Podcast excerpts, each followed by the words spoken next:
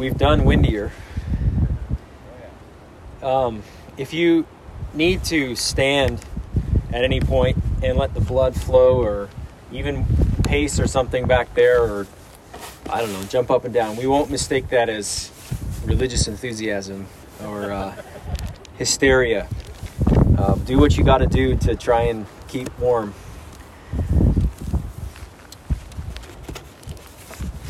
If you have a Bible with you, I'll invite you to turn to Ecclesiastes. Ecclesiastes chapter 1. Uh, one of the, the great things about uh, verse by verse, preaching verse by verse through books of the Bible, uh, there's lots of them, but one of them is that uh, you don't have to look hard to determine your next text when it comes to preaching. You just you pick up where you left off, and you you just have to determine how far you're going to go uh, this next time around. I've actually heard people call it lazy preaching for that very reason, um, which is just silly and uh, a very bad take. But um, but when you finish a book and then you have to determine what's next, um, it's it's uh, it's it's kind of difficult to decide. There's kind of a whole world before you. It's exciting, and there's really not a bad option for picking a, a book of so many wonderful options to choose from. And so, if you're familiar with the book of Ecclesiastes, um, it might seem like a peculiar choice uh, given our present historical moment. Since these are really have been discouraging days in many different ways. Uh, and, and the book of Ecclesiastes isn't one that you know we think of as just screaming uh, encouragement to us. Uh, we've dealt with much added angst, uh, depression, distress at times over this past year, in addition to all of the usual difficulties and trials. And I think whatever you make of the present circumstances, uh, however your thinking has developed over the past year, there's reason to be concerned about society and about its direction. And there's plenty of temptations towards despair. And so Ecclesiastes might seem like an odd choice. Like kicking us maybe while we're down. Um, but I think ultimately uh, and my hope is that it will have the opposite effect. One of the reasons why we tend toward despair uh, is that we, we typically we, we tend to have wrong and misplaced expectations about what life should be like. Uh, we have been so blessed by the Lord in so many different ways to have, for the most part, health uh, we have abundance. We've been provided so our needs and then some. We have had and enjoyed freedom to come and go as we please. We've enjoyed freedom to worship God and to act in accordance with our beliefs about God. We've had pleasures at our fingertips. We have lots of good food. We, we don't just have food that we can survive, uh, we're able to be discriminating in the choice of foods that we eat. We have a huge selection of food we can we can buy and, and, and pass over certain things. We we have the luxury of being picky, even some of us. We have all kinds of pleasures at our fingertips in addition to food uh, entertainments. I'm talking obviously wholesome entertainments, things like vacations. We, we many of us, I would imagine all of us, have been on vacation, traveling places, and even if we've not gone far, many of us um, even have something called paid vacation, where where we're actually paid to to not go to work. Uh, some of you who own your own businesses um, laugh at that. Uh, that sounds nice, doesn't it? It is. It is really quite nice. And we can develop an expectation that this is the way it always ought to be in order for me to be satisfied. That maybe even God somehow owes me these things. And if I don't have them, if they're taken away, some of these things I've come to enjoy, some of these luxuries, even, then maybe I even have a right to be upset. And we become like Jonah, and the Lord asked him, Do you do well to be angry for the plant? And his response is, Yes, I do well to be angry, angry enough to die. Of course, he's angry about a plant that he did not plant, that God sprung up miraculously and then withered in the scorching heat. Now maybe we don't say it quite like Jonah does. I hope I hope not. But things don't go as you expect. Maybe as you even subtly demand. And you can certainly feel that kind of anger or that kind of frustration. Maybe even believing that you've been betrayed by God. Or even when times are still good, we can grow fearful. Fearful at the thought of losing anything that we have come to love and appreciate. Such that we end up living in worry. Again, this can be another subtle way that we begin to expect or demand that things remain as they are, as they have been. And Ecclesiastes comes along and addresses these issues, forcing us to look at the world as it truly is, in all of its frustrations, letdowns, sorrows, and even futility at times. That is, this book forces us to look at this world in its fallen condition. It forces us to deal with our finiteness in a way that is uncomfortable, I think, at times. And it forces us to remove any kind of sugarcoating that we've done, uh, trying to sugarcoat life's difficulties. And it forces us to face this all rather head on. And this is not something that's easy to do. It can be emotionally uh, challenging.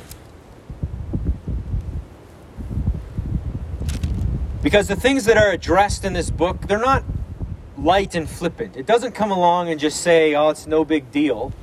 Uh, there's a real difficulties, real pains that we will see explored in this book. And yet, this book is not trying to be mean to you or to me. This is God's Word. It's God's Word to you.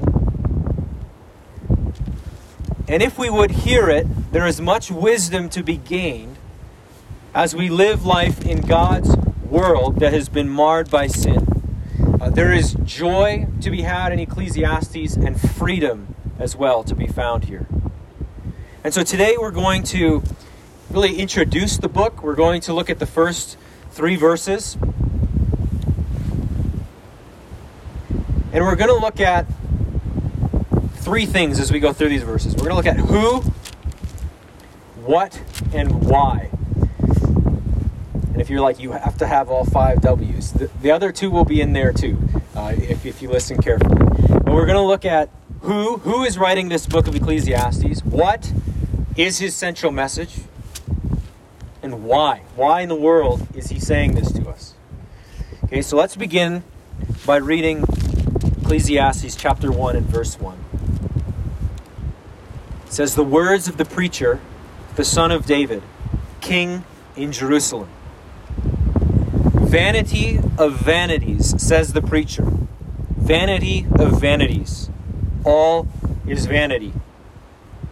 What does man gain by all the toil at which he toils under the sun?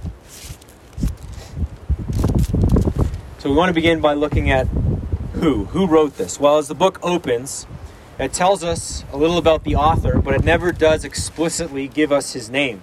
Now, throughout the majority of church history, it has been understood that Ecclesiastes was written by Solomon.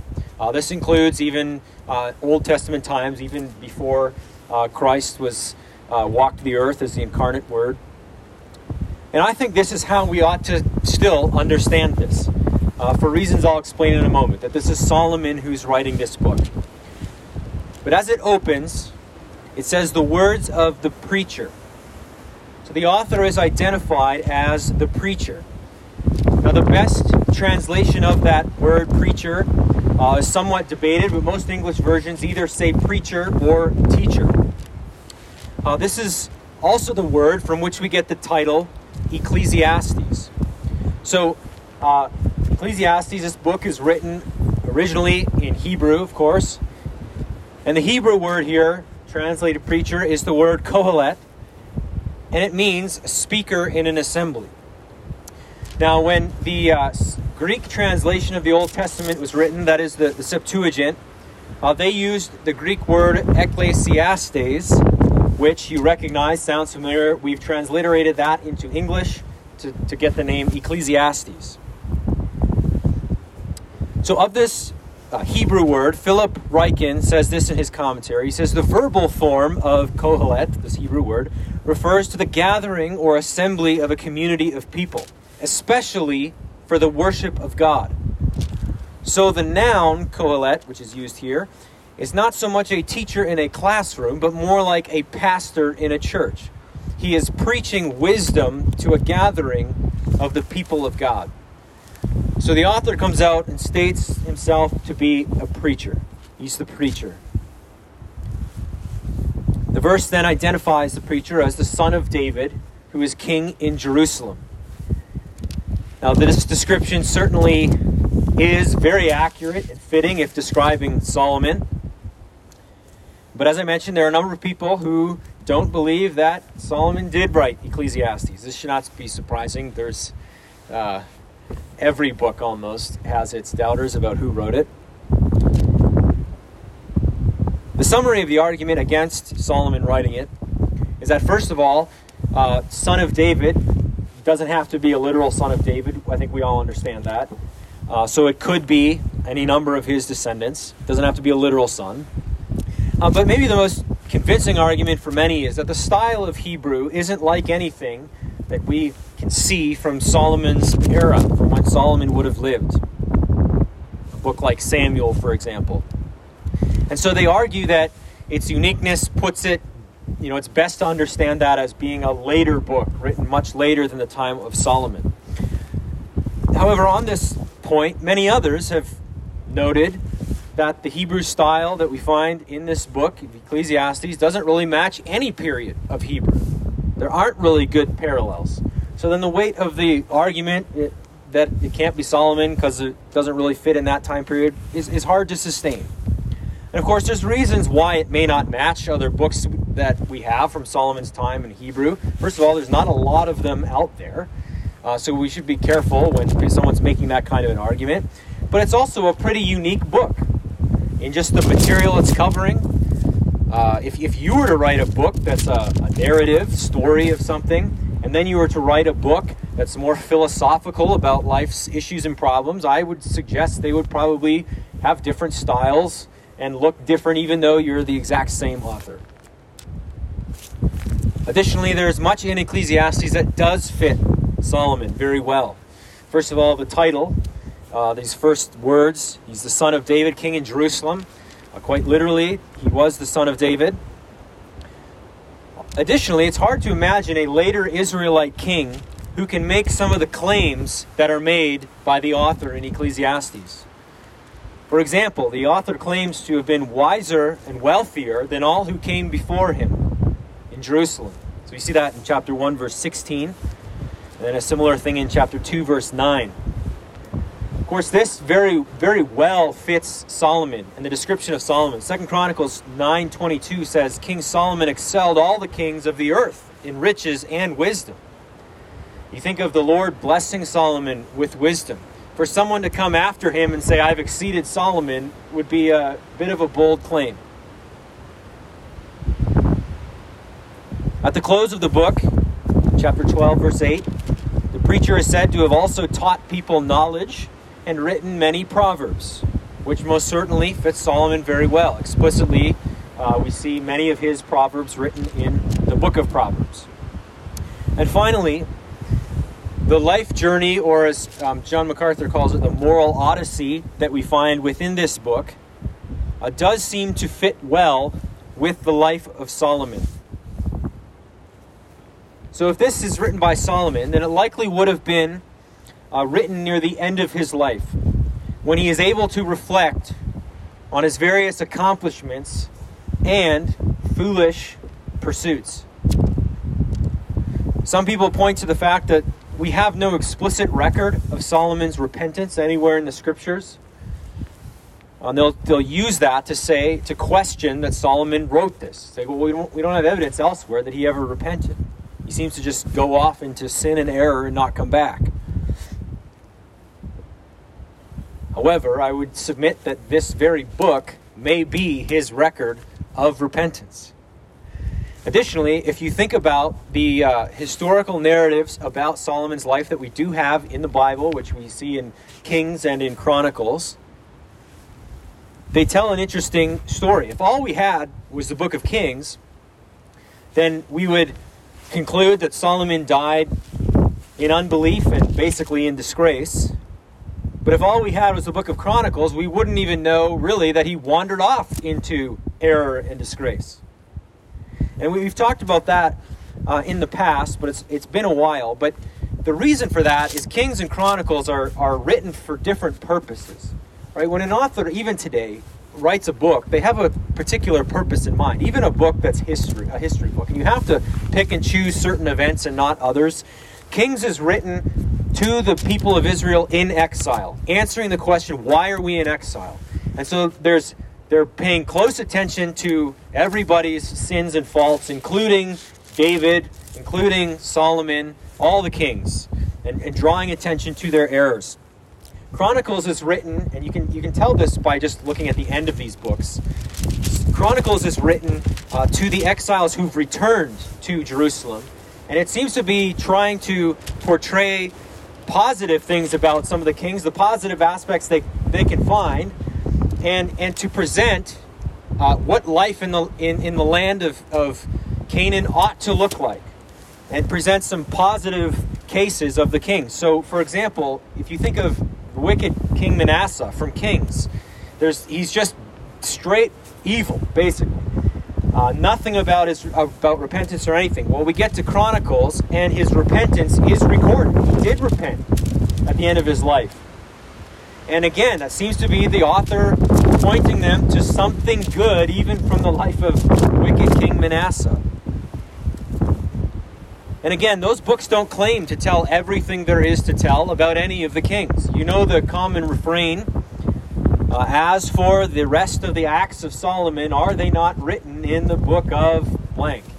So they, the authors are aware. They're not trying to compile every single detail about all of these men, all of these kings. And so I think it is Solomon who's the preacher, and that this is his expression of repentance. Solomon is using this term preacher because, as one commentator says it, the use of this title indicates that the author is distancing himself from his role as absolute monarch and he's taking on the mantle of the sage. So he's not uttering in Ecclesiastes some sort of uh, decree by the king. Uh, he's, pre- he's, he's coming in as a preacher, he's coming in as a wise man to teach.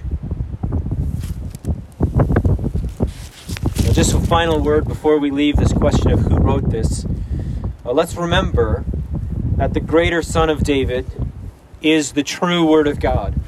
The Lord Jesus, the true and great prophet. And even before he was the Word made flesh, he was the Word that was with God. And so, as we hear the words of the preacher in Ecclesiastes, we are hearing the words of our Lord to us in this text. It is God delivering wisdom to his people. So, this is the who. Uh, now, for the what. What is the preacher's central message? Well, it begins with the words, Vanity of vanities, says the preacher. Vanity of vanities, all is vanity. Uh, J.I. Packer calls verse 2 the text of Solomon's sermon, which is then going to be followed by an exposition of that text and some application to the Lord's people. And so, verse 2 then is understood as really the main idea of the book namely, that all is vanity. And this is what Solomon is going to develop and expand on and explain. Now, it's important we try to understand what is meant by this word that is here translated as vanity. We think of the word vanity, we maybe don't use it a whole lot, um, but sometimes use it to describe something that is futile or even uh, worthless. But every, basically every commentary talks about the difficulty of translating this particular Hebrew word because it really has different nuances to it that are hard to capture with one English word. And the different nuances come out at different places in the book depending on the context. And so, if you're looking at an ESV like I am, uh, they actually helpfully um, alert you to this fact by putting a footnote by the first occurrence of the word vanity uh, or, or vain every time it appears, the first time it appears on every page of the ESV. Every page, first page, sorry, the first time it appears on every page in the book of Ecclesiastes. It'll put this footnote. At least it does in all the copies of the ESV I have. And this is what it says in that footnote. It says the Hebrew word hebel, translated vanity or vain, refers concretely to a mist, vapor, or mere breath, and metaphorically to something that is fleeting or elusive, with different nuances depending on the context. So I think that's good, that's helpful. Uh, that's a, a, translation that's trying to help you better understand uh, the text that you're reading. And so this word, Hebrew word hevel, means vapor or breath. And exactly what Solomon means by calling things a vapor will depend on the context. This is where taking one word, like I know NIV, I, I believe, has meaningless, and, and, applying that every single time will, will cause us confusion. And even the word vanity, I think, will do the same thing.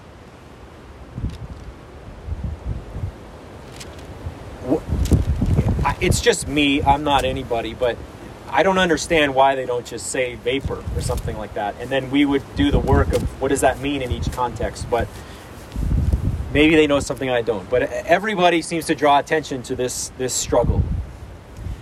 So when he, when he talks about things and, and calls them vapors, the context is going to depend on, is going to tell us what exactly he means by that, as it does take on different nuances. So sometimes Solomon is drawing attention to the fleeting, vapor like, or transitory nature of life. Life itself is there one moment and then gone the next. Elsewhere, the Bible tells us that life is like a vapor, using this very word. Pleasure, likewise, it's there one minute and then gone the next. That which is a vapor is elusive. Vapor is insubstantial. It lacks substance. It cannot be grabbed onto. It cannot be held. That which is fleeting or insubstantial is prone to frustrate or disappoint, especially if we're trying to grab it. So, Hevel can refer to that which is futile or vexing. Imagine, for example, gaining all kinds of knowledge and wisdom, more than those who've come before you, only to then have that very knowledge and wisdom leave you feeling frustrated and aggravated when you see all the folly and ignorance that persists all around you. This is exactly what he will tell us happened to him in verse 18 of chapter 1, at the end of chapter 1.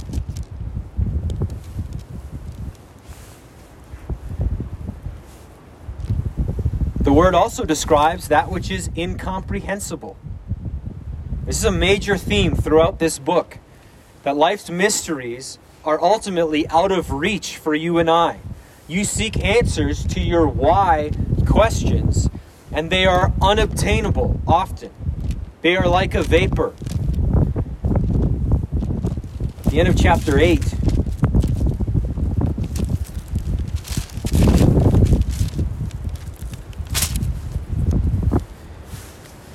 He reflects in verse 17 Then I saw the work of God, that man cannot find out the work that is done under the sun. However much a man may toil in seeking, he will not find it out. Even though a wise man claims to know, he cannot find it out. This search for understanding the whys and what's behind everything and what it's ultimately beyond us. It's incomprehensible. It's like a vapor. In verse 3 of chapter 1, the question is raised what does a man gain by all his toil at which he toils under the sun? Now, this phrase under the sun is important. Uh, many people think that it is referring to life apart from God. That is, they think Ecclesiastes is teaching us that life apart from God is vaporous, but life with God is not. Certainly, there are times during this book, uh, that this book that is recounting and reflecting upon uh, you know, this, uh, this moral odyssey. There are times then when it seems that the perspective of faith is lacking, but the book as a whole isn't describing a search for meaning that is apart from God. A number of places he's very aware that of what he's doing is from God. He says in, in chapter 1, verse 13, he talks about how he's seeking wisdom. He talks about seeking wisdom and understanding of all things as business from God. It's not something that's completely divorced from God. Chapter 3, verse 10 is very similar. Much of this journey and examining of life is done with the knowledge of God's existence, that these things are from Him. This is His world. Additionally, uh, faith, a, a strong, confident faith in the Lord, is sometimes aggravates some of the issues that are raised in Ecclesiastes. For example, the righteous suffering while the evil man prospers. It's going to come up a few times. Chapter 7, verse 15 is one place. But to, to see the true evils of a righteous man suffering and a wicked man prospering in his wickedness really requires faith to really grasp the evils of that. So I agree, I agree with uh, Benjamin Shaw, who, who wrote a good commentary, who writes this. He says, Under the sun means the here and now, the life that we can access by our senses. It does not mean, as some t- seem to think, the world apart from God. Rather, it is just the world that we experience every day. So, Solomon is describing your world. And he's telling you here at the opening that life under the sun is a vapor. It is insubstantial. It is fleeting. It is beyond your ability to fully grasp. And it is often very frustrating. And much at times can appear pointless.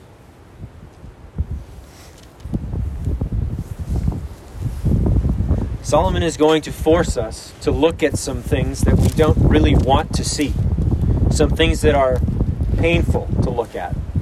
It's kind of like if you do Holocaust studies, pictures are helpful and often said to be very important to look at pictures. We, we don't want to look at those pictures. Uh, we'd rather not hear them being described. We'd rather not see the troubling side of humanity, and yet it is important and helpful to understand what went on, to see it, to look at it. Well, Solomon is going to force us to look at some of the troubling realities of life under the sun as we try to view it.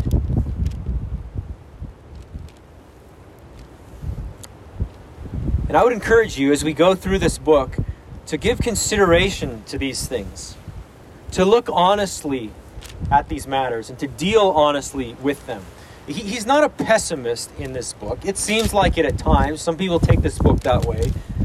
But he is being realistic about these things. And it doesn't serve us to just pretend uh, that life is not as it is, as Ecclesiastes will present to us.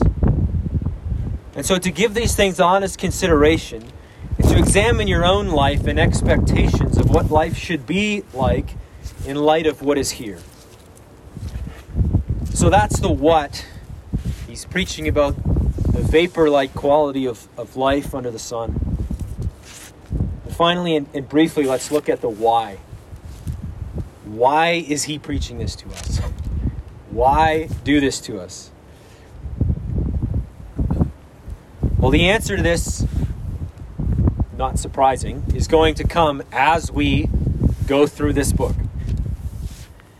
And Solomon is not in a hurry to provide us with the answers. He's going to let us linger in some of this, these uncomfortable statements that he's going to make. And so we will see Solomon's own answers come as the book progresses. There are rays of light that shine in throughout the book. And then, of course, he concludes with some answers as well. Uh, but since we're going to cover this over the course of a, a few months, don't know exactly how long, uh, we're, we're, going to come back to some of his answers. Uh, normally, the expectation would be you sit down and read this book right through and you get the whole thing all at once.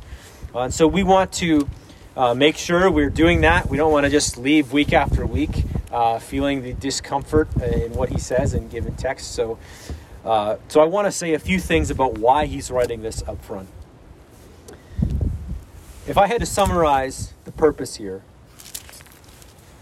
here it is. That Ecclesiastes teaches you that embracing the vapor like nature of life in this world will help you to live your life well. Embracing what is taught here will help you to live wisely. And this embrace of this vapor like quality of life begins with accepting the reality of death.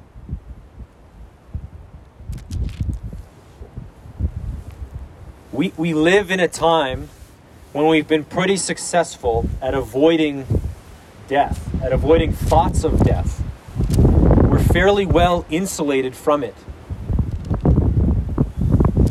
So much, I think, of the, the lunacy of the last year is in part because we just don't know how to deal with death or the thought of possibly dying.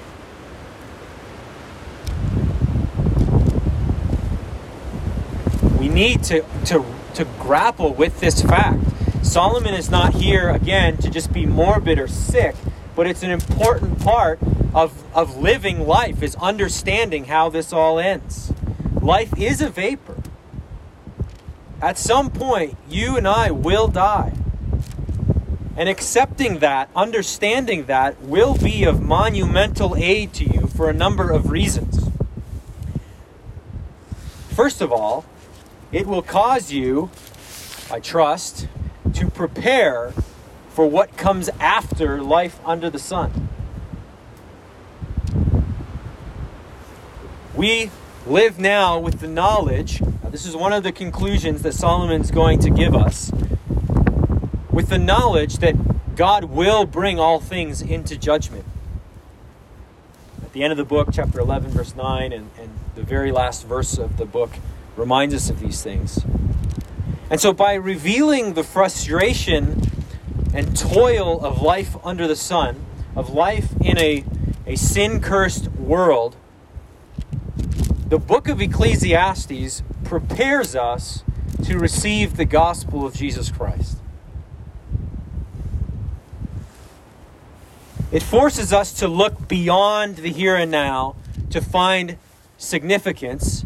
And if we are going to die and then stand before God where everything is brought into judgment, if we are going to be able to withstand that day, then we as sinners will most certainly need forgiveness of our sins and the righteousness that comes only through faith in the Lord Jesus Christ. We, we saw this even last week, if you recall. Of the, if, if the Lord would count iniquity, who could stand? If you recall that.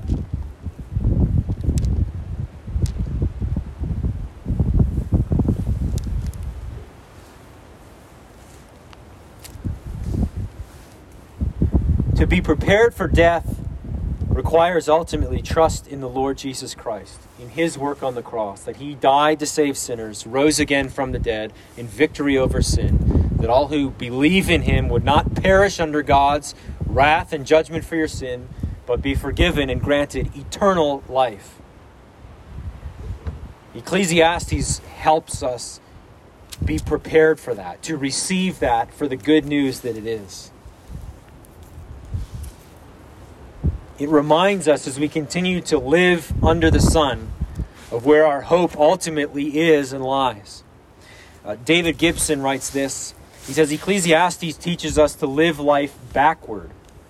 It encourages us to take the one thing in the future that is certain, our death, and work backward from that point into all the details and decisions and heartaches of our lives, and to think about them from the perspective of the end. It is the destination that makes sense of the journey.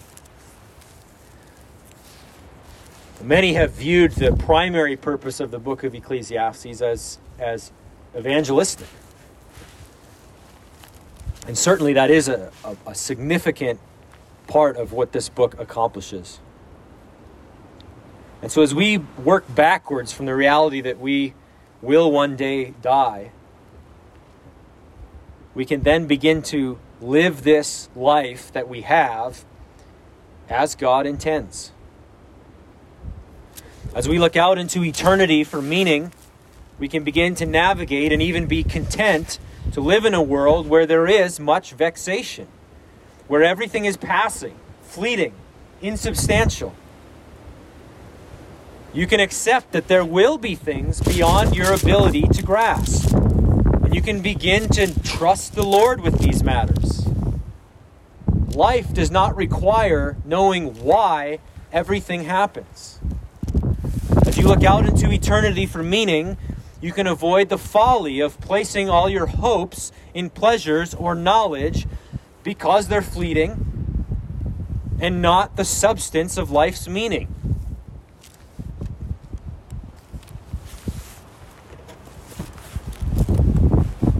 can carry on. You can carry. Did this die? Just dead, eh? Just gone. Oh, we're back. As you look out into eternity for meaning, you can carry on even though injustice prevails around you. Even as persecution comes in. This is dead, I think it's going. If it goes, I'm just gonna. If you're in a car right now, you might have to jump out at some point. I'm sorry. The batteries are dying. Oh, we have another mic.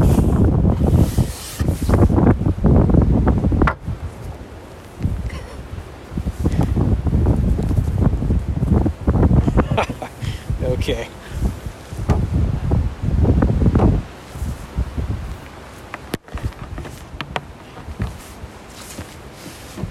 If I set this here, can anyone hear? Do I have to go right up here? Right Okay, we're gonna we're gonna swallow this one. All right. As you look out into eternity for meaning, you can carry on even when there is suffering, even when there is injustice. Because again, there's life beyond this, and there is judgment to come. If this is all there is, and it was up to you to fix everything, to make sure there is no injustice. If it was up to you to right every wrong, if you were the victim of injustice or persecution or something of that sort, and there was no one there to defend you, there would be nothing but aggravation and frustration and, and anger, even. And yet we know there is life beyond, and all of this will come before God and his judgment. Looking to eternity for meaning can also help you begin to find a measure of joy in your work. Even if you're not changing the world with your job, because ultimately you don't have to. If you're not doing it to find ultimate meaning and satisfaction, then you can find contentment in work. in doing it as a way of trying to honor the Lord, provide for your family. Doing the best you can in the vocation that God has given you, what He has called you to do.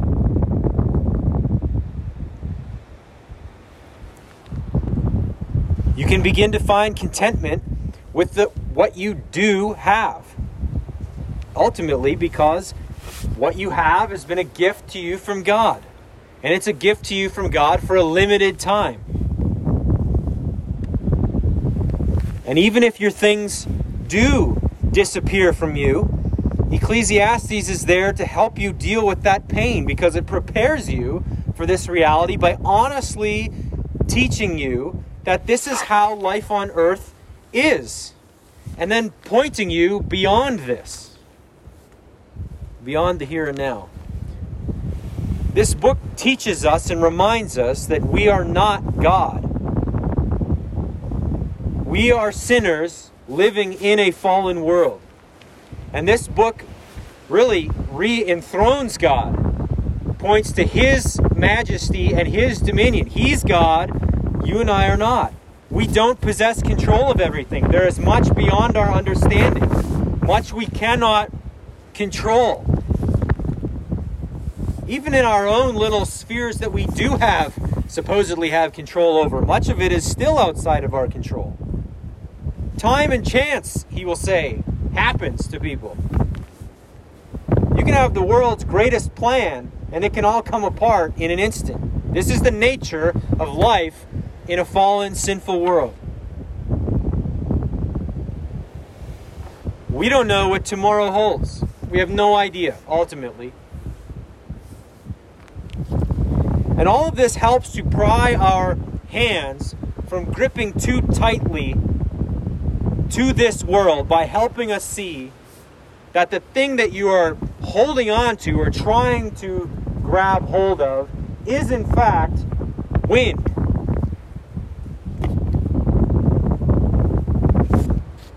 You think you've got a hold of something, but it's an illusion because of the nature of life.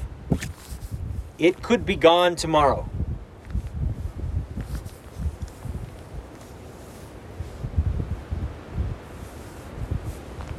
It doesn't help to try to pretend that things are otherwise.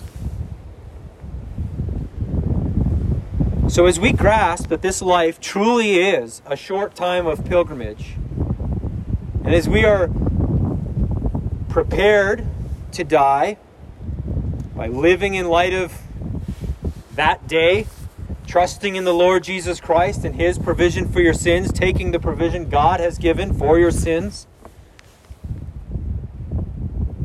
As we place our hope in Christ and in His coming kingdom, we can now live this earthly life well. We can live it wisely. We can avoid some of the common pitfalls and idols.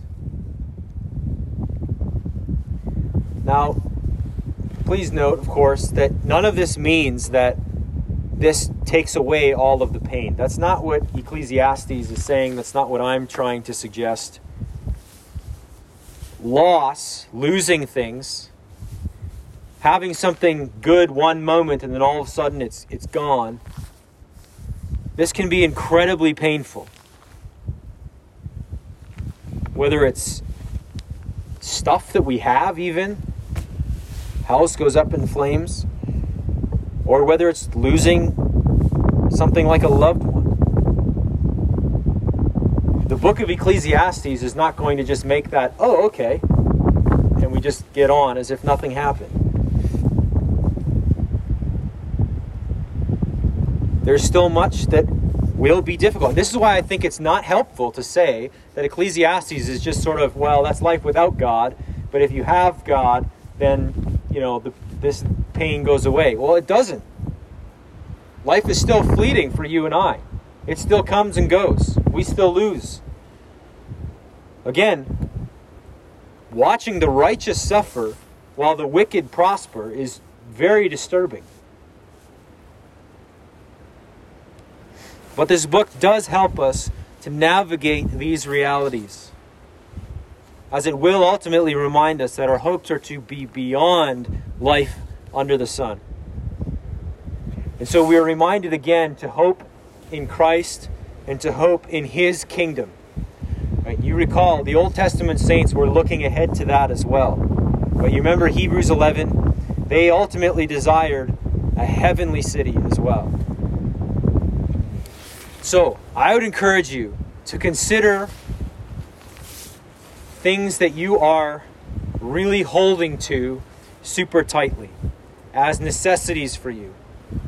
To consider areas or things that you cling to. They might be very good gifts to you, but things that you might think God owes you, or you couldn't go on if somehow circumstances changed.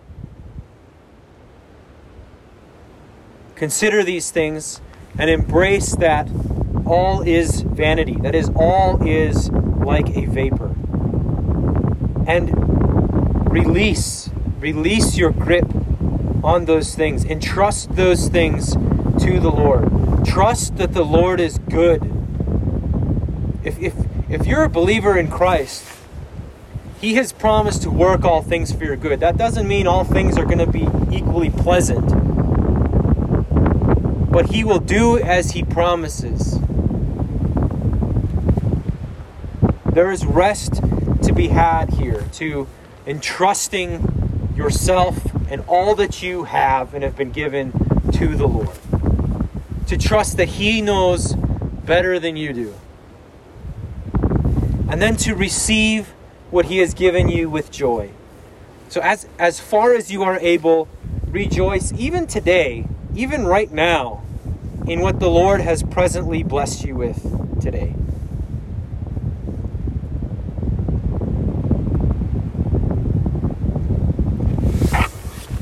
He is going to return to this throughout Ecclesiastes the goodness of rejoicing in some of what seems like life's very basic things uh, your family, uh, work, and food. Good as far as you're able to rejoice in those things today. Because we just don't know what tomorrow holds. And then, of course, as Peter says, as we rejoice in things today, also set your hope fully on the grace that will be brought to you at the revelation of Jesus Christ. Let's pray. Our Heavenly Father, we thank you that your word is very honest with us about what we can expect, brutally so. Father, we're reminded that this is this is life as a result of sin in the world.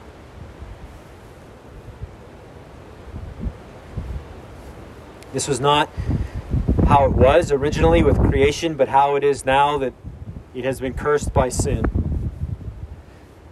And we were reminded that one day all of this futility will end and that this is where we are to place our hope. So I pray that you would help us to be realistic about life in the fallen world and to truly reckon with the fact that we will die one day and to find great courage and strength and hope and joy in what the Lord Jesus has done to bring us to you. Father, I pray that we would then be able to live joyfully and entrust ourselves to you and truly be freed of worry about tomorrow. Father, turn our eyes from the things that would trouble us and free us that we might entrust all things to you. Give us the power and strength to enjoy the good gifts you've given us, even now, even today. Father, bless us as we continue to study through this book and as we continue to worship you together. In Jesus' name, amen.